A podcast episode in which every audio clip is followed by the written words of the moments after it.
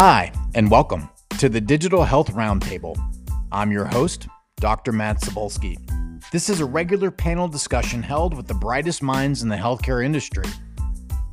We host collaborative conversations from all physicians, patients, scientists, creatives, and executives devoting their efforts to putting the care back into healthcare. We cover it all from delivery pharmaceutical life science, digital health, mental health, retail health, and anything anyone's doing with an innovative intent in the market. Stay tuned for a special episode of the Digital Health Roundtable. Hi, and welcome to the Digital Health Roundtable. I am your host, Matt Sobolski. I am here today with a very, very special guest, dipping my toe uh, a little bit into the uh, investment world to get a worldview and some influence from someone who is keeping her finger on the pulse of the expanding circle of digital health. And that is Alex Esparza. Alex, welcome to the show. Introduce yourself. Tell us what you do. Great. Thank you so much, Matt. I'm so excited to be here. Um, I've, I've, listened to a lot of the pods and I'm, I'm very happy to be contributing. Um, so, as you mentioned, my name is Alex Esparza. I um, have been an investment banker in digital health, which, as you know, is an emerging field. Uh, for the last two years. Um, I've spent my entire career in and around tech, both technology, healthcare, and investing for the last uh, 12 years or so. Um, I've had seats as a trader. Um, I've worked um, with healthcare hedge funds and mutual funds to help them on their um, investment practices. Um, I spent some time as um, an investor myself, sitting at a small cap globally focused hedge fund. Um, and as I mentioned, most recently, I've been working as an investment banker, um, having spent some time focused primarily on helping companies raise private capital uh, from the venture community as well as crossover and public equity investors. And most recently, I have dove in headfirst into uh, building out business focused on digital health and wellness.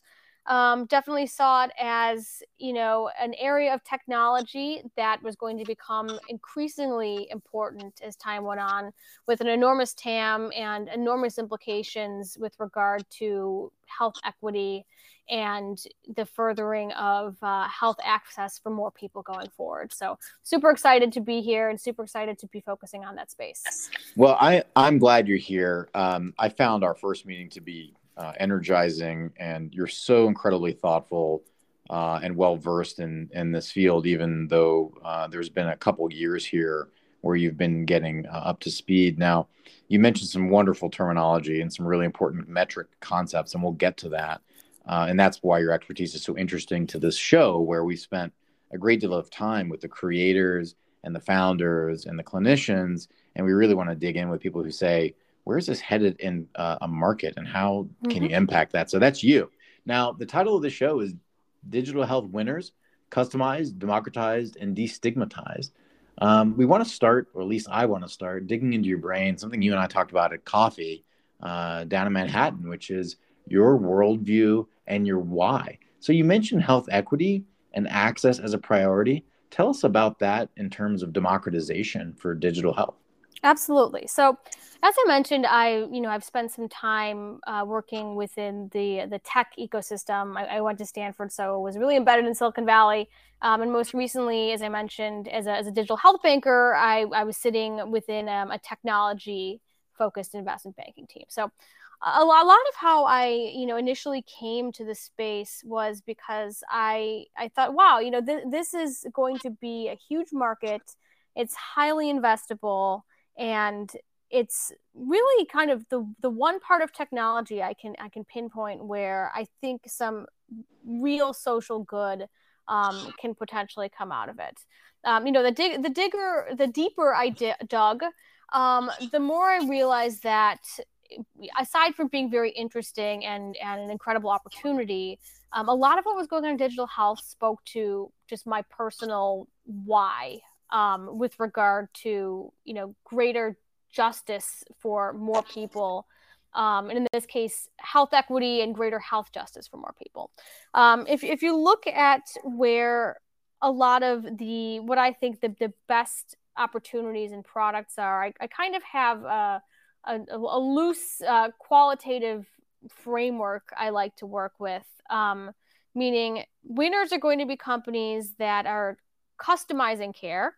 Um, consumers, patients in this case, but consumers have largely been socialized by the greater tech world to expect products that they engage with to um, be be very consumer friendly, easy to use, and now the kind of the next bounce of the ball is highly customized.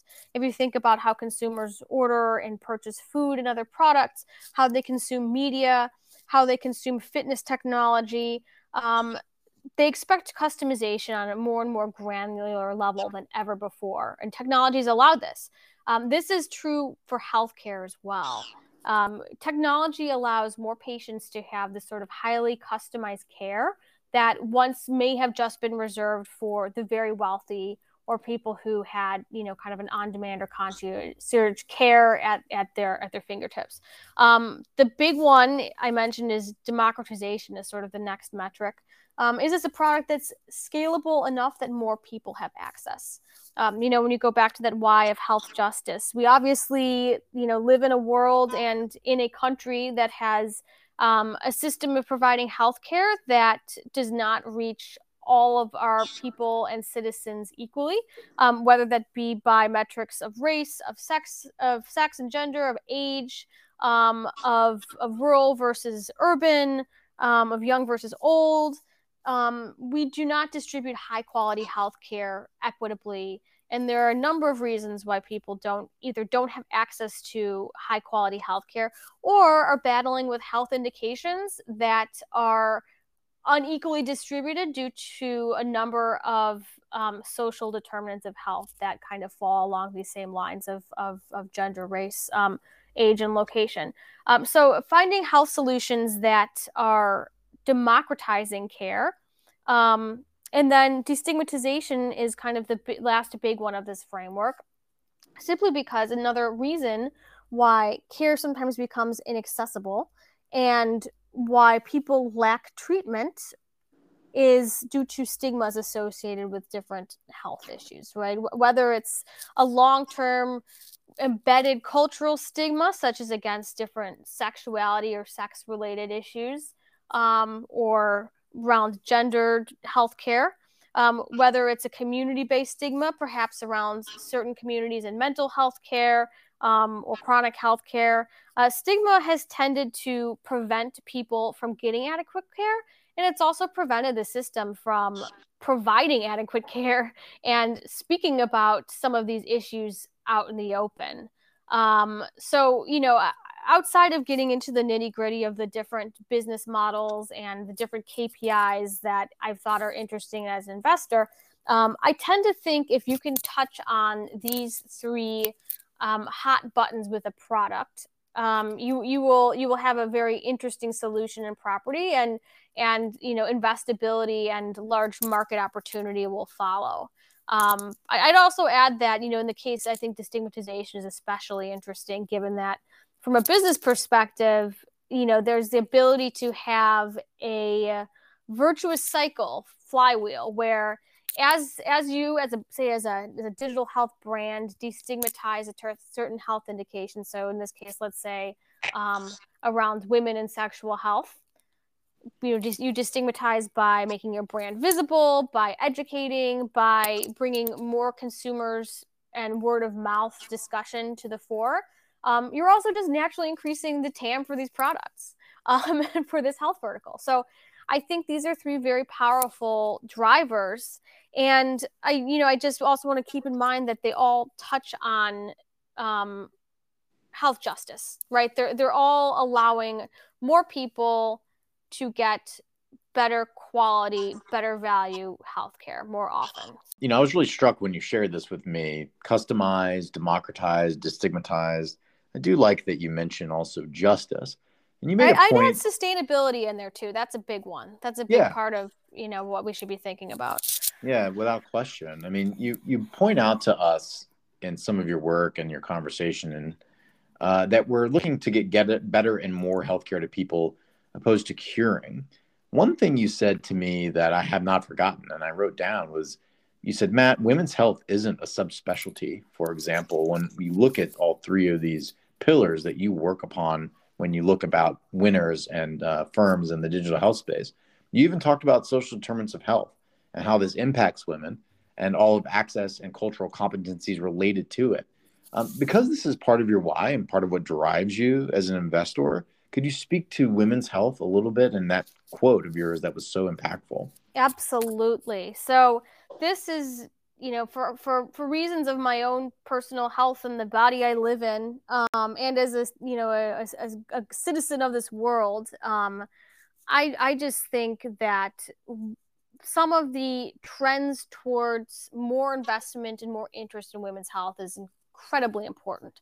I sometimes get angry and want to bang my head against the wall when, as you said, I hear people kind of wake up to it as, oh my God, this is an investable space, or oh my God, this is an investable space, but it's a niche space. Um, because at the end of the day, we're talking about healthcare for 50% of the population. 50% of the population that you know, if you look at the history of healthcare in this country, we're not allowed to be part of clinical trials until the 90s. So, you know, there's there is a paucity of good data specifically about women and their interactions with certain drugs or the way that they present for certain healthcare indications. Um, you know, 50% of the population that has been being treated in a way that is not compatible with their bodies and how certain diseases like heart disease show up in them. Um, the part of the population that's creating the next generation, essentially. So this isn't a niche subspecialty the way it's always been treated. It is just healthcare for, you know, half half of the world essentially. So I think it's about time that we're seeing some of the trends which we are which is 2021 had you know a kind of a, a, banner year in terms of venture dollars going into health digital health um, and, and it health. was incredible alex. It was incredible. Yes it was it was it, it was um you know i think a, a record breaking year in in terms of funding which is great in my mind not enough. Um but this as you mentioned is you know the first step towards health equity and i think digital health is uniquely suited to start to change the tides about how we think about women's health indications women's health in general um, because a lot of these companies are coming from the standpoint of hey you know consumer first. We're going to do the job of education. We're going to do the job of creating accessible friendly splashy brands. Um, you know, I think I think the, the menopause technology space is a great example of um, um, a, health a health um, process that happens to everyone. If you're in a you know a, a, a female um, body, um, that people women just did not know about, did not know what would happen to them, do not know how to treat it. A complete taboo, a completely silent and stigmatized thing that happens to everyone. Um, and a lot of these companies are doing the work of saying, hey, you know, not only is this a great business opportunity, but we are suited to tackle it because we can help to take the stigma away by creating accessible brands that educate as they're bringing in new patients and consumers. Um, so I think this this is extremely important because it goes beyond not just getting people adequate health care they didn't even know they could get. Um, it also goes towards just you know allowing for women to exist in society and the world as, as whole people that are that are treated as such. Um, so I think it's it's incredibly important and powerful, and you know all the things we're talking about today. You know, need, needless to say, when you have huge unmet needs like this, it's an ex- extremely exciting business opportunity. But more, much more importantly, um, this is real change making work. Yes, it. You know, thanks for bringing us back down to earth with that. It is change making. Uh, let's dig a little bit deeper, Alex. Uh, when I was speaking to you, I took you farther, and you went farther, and we talked about women's health. We talked about gender. We talked about bodily bodily liberty, which is um, and a really important kind of wild topic to be discussing right now and understanding our bodies and connecting to them you alluded to this a moment ago as a woman and where you are in your life and also other markets I, i.e uh, menopause um, you mentioned to me that understanding our bodies and connecting to our bodies is humanistic healthcare.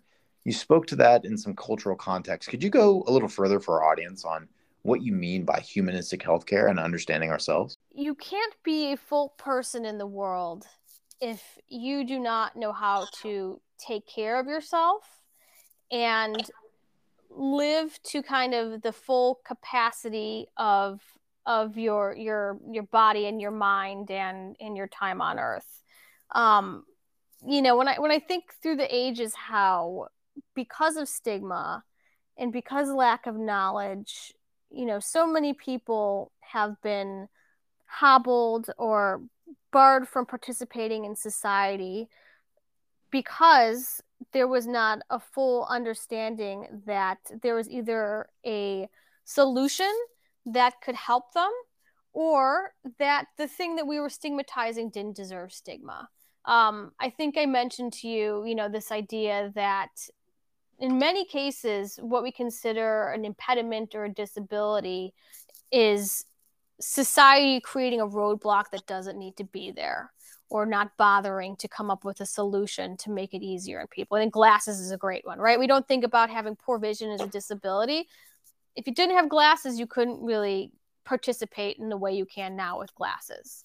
Um, I think the same can be said around, you know, when we treat mental health issues as this not only stigmatized thing, but something that is very hard to to access care for, either because of cost, um, cultural barriers, or just lack of transparency around how and, and why and when to get um, a clinician involved. Um, you know, we're effectively saying that we don't think everyone deserves to be a full, healthy, happy participant um, in society. And I think women's health is kind of the one we all keep going back to because there there are so many historical instances of women being sidelined because oh you can't do this because of that. You can't participate in this sport because your uterus will fall out or things people would say. You know you can't do this while you're on your period. You're going through menopause. You have to just tolerate hot flashes and and discomfort just because it's natural and that's your place in the world. Um, i think humanistic healthcare takes into account that we are responsible for making sure that everyone is able to flourish to their their full capacity and participate in the ways that they want to. Absolutely, um, full capacity, full living. You know, Jay Wohlgemuth from Quest Diagnostics. When I spoke to him, he's the CMO there. He said, "You know, our goal is to bring healthcare to the doorstep of America." And being able to live your full life is not stopping everything to find wellness and health. It's connecting to tools that are available to us mm-hmm. and have been in many sectors besides healthcare to finally live your life, manage disease, prevent disease, um, and you know find the best way to live your life in a way that we all deserve, really and truly, in an intrinsic way. This is not luxury. You've mentioned this to mm-hmm. me. You said this cannot be a luxury good, Matt.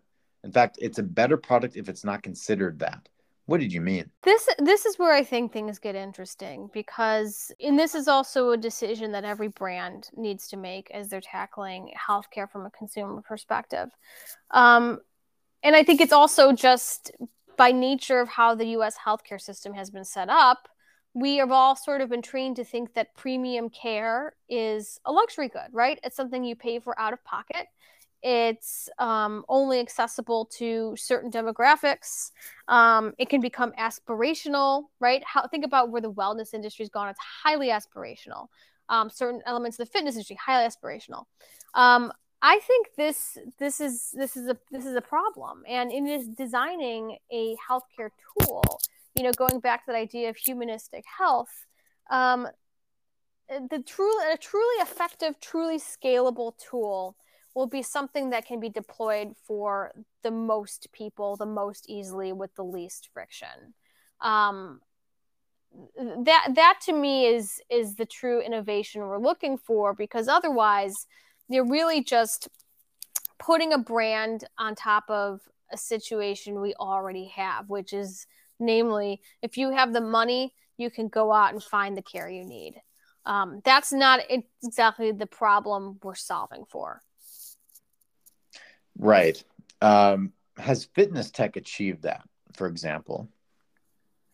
I think it, it, fitness tech's really interesting, and it's a space I, I love to work in and around and think about. Um, I think it's interesting because it's eh, you know we definitely saw an evolution during COVID. I think we really saw products come out that can fit any lifestyle and can fit a number of different use cases. Um, you know, I think some some of the products, you know, there's a company called Future that has um, on-demand personal trainers I, I love the model. It's it's taking something that was once very, very, very inaccessible and it's allowing more people to access it at a reasonable price point. Um, you have other platforms that are just really affordable streaming content that's getting people up and out. Um, you have platforms that are more aspirational and involve the purchase of very high end hardware. Even those have usually a digital subscription aspect. Um, I think fitness is is is has done a very good job of filling market holes across the entire spectrum, um, where there's really something for everyone. And you know, in in the process of being a category definer, someone like Peloton it has kind of opened the floodgates to the greater consumer world um, in understanding hey there are like great ways to work in my house um, and products have have come in and said, you know, it also doesn't need to be expensive. So I, I find that very exciting that you know we have been finding new, affordable, fun ways for people to get fit um, I think particularly because it also solves for different abilities, it solves for different ages, um, and it also, you know, a lot of these tools that are helping you work out in your home or by yourself or somewhere like that is helping a lot of people who otherwise might feel intimidated by the traditional gym landscape get out and move. So I think a lot of good stuff is going on in the space. Yeah, I do too. I, I agree. It's um, wonderful to see the creativity and then also to see the market respond and consumers respond to their interest in it. Pretty wild um, and exciting times. Uh, let me you know we're coming to time here. Uh, let me kind of put the spotlight on you. Imagine you know alex you're sitting in a chair on stage and here we are. Uh, all the lights are off in the house and there's just a big spotlight on alex sitting in this chair. And i ask you the following question which is is digital health winning and will it continue to win if it follows your three pillars of customizability, destigmatization, and democratization? So I will say, I will give you a resounding yes. And I think it's important to sometimes tune out market noise, right? Anyone who's listening who has sat in a, in a trader, or investor, or a banker seat, um, you know, right right now the the period we're sitting in, we're starting to see the market turned down a little bit. We're seeing multiples for some of the digital health companies that went public um, or public via SPAC in 2021, um, trading down to a certain extent. And I think it's easy in a nascent space to get a little bit discouraged and, you know, want to wait and see till things are proven out and kind of not know where things stand. And I think that's very natural. Um, what I will say though is these tools are here to stay. I think regulators and consumers alike um, really got a lot of value during the pandemic um, from digital health tools. I think it was kind of the ultimate use case um, to show the power of granting access more readily, uh, making clinician lives more easy, making consumer time more valuably valuably spent, making the dollars go further. Um, I think we saw the power in that for for that that brief moment during COVID. And as we, you know, as time goes on, I think obviously the winning models are going to become more and more clear. I think the the winning um, ways of integrating with payer networks are going to become more clear. Um, we're going to have more data. We're going to have a greater understanding of what's really working for consumers, either in terms of you know adherence to preventative care or just utilization. Um, I think t- time is going to tell. There's a lot of wood to chop, and there's a lot to learn and a lot to see. But what we have seen so far is extremely exciting, and I just don't think you can put that genie back in the bottle. We've seen that across the board in technology when when consumers, and in this case patients, um, get used to um, things being easier, more on demand, cheaper, quicker, better, they don't go back. Uh, they just they just want better and better tools. So I I think we're we're only at the you know the very start of a of a marathon at the very tip of the iceberg and um, there's so much we haven't even gotten into in terms of the different you know tech that's being deployed um, and the different kind of subsectors of healthcare that are being explored. Um, and this is a huge topic so we, we probably can't today but I, I you know that's a very long-winded way of saying i think this is here to stay. It's super exciting um, and you know we're we're only going to see um, technology and healthcare being more, more and more and more closely intertwined. It's just a question of honing and figuring out what the uh, the best ways for the two to work together um, are going to be. Alex, uh, that was wonderful. Uh, you took your stage moment quite well, and I don't have any disagreements with you. I am also quite optimistic to see where this marathon runs. And yes, the genie is out of the bottle. Americans and I think consumers worldwide uh, have shown over and over mm-hmm. that convenience is an irresistible pull to engage. You Alex, know, I'll, I'll say yeah, I'll say one more thing too yeah. that I think is really important and kind of ties back to where we started. Um, you know, speaking with CEOs and management of a lot of these companies, a lot of the bellwether companies in the space, everyone is so mission driven, and we're also working in an ecosystem with a, a new class of CEOs and a new generation that is equity driven, that does think about disparities in health access that is thinking critically about you know the history of our country the history of our health system um, the history of how women have been treated how people of color have been treated um, in the healthcare system and beyond. And i think what we're really seeing is that being reflected in the sorts of tools and solutions we're getting. So I'm I'm hugely optimistic that you know where this new generation of health companies is going to try to um, take into account a lot of the damaging biases and blind spots that um, you know the legacy systems we've built have perpetuated and i have a lot of hope that you know, just coming to the field with this new lens and with with creators and founders who have this this lens um, is is going to have a very positive impact on the world going forward. Well, Alex, we share the hope you have as well. Alex Esparza, thanks for joining the Digital Health Roundtable today. Great. Thanks so much, Matt. It was a pleasure. This has been the Digital Health Roundtable. We'll see you next time. This has been Matt Sobolski with the Digital Health Roundtable.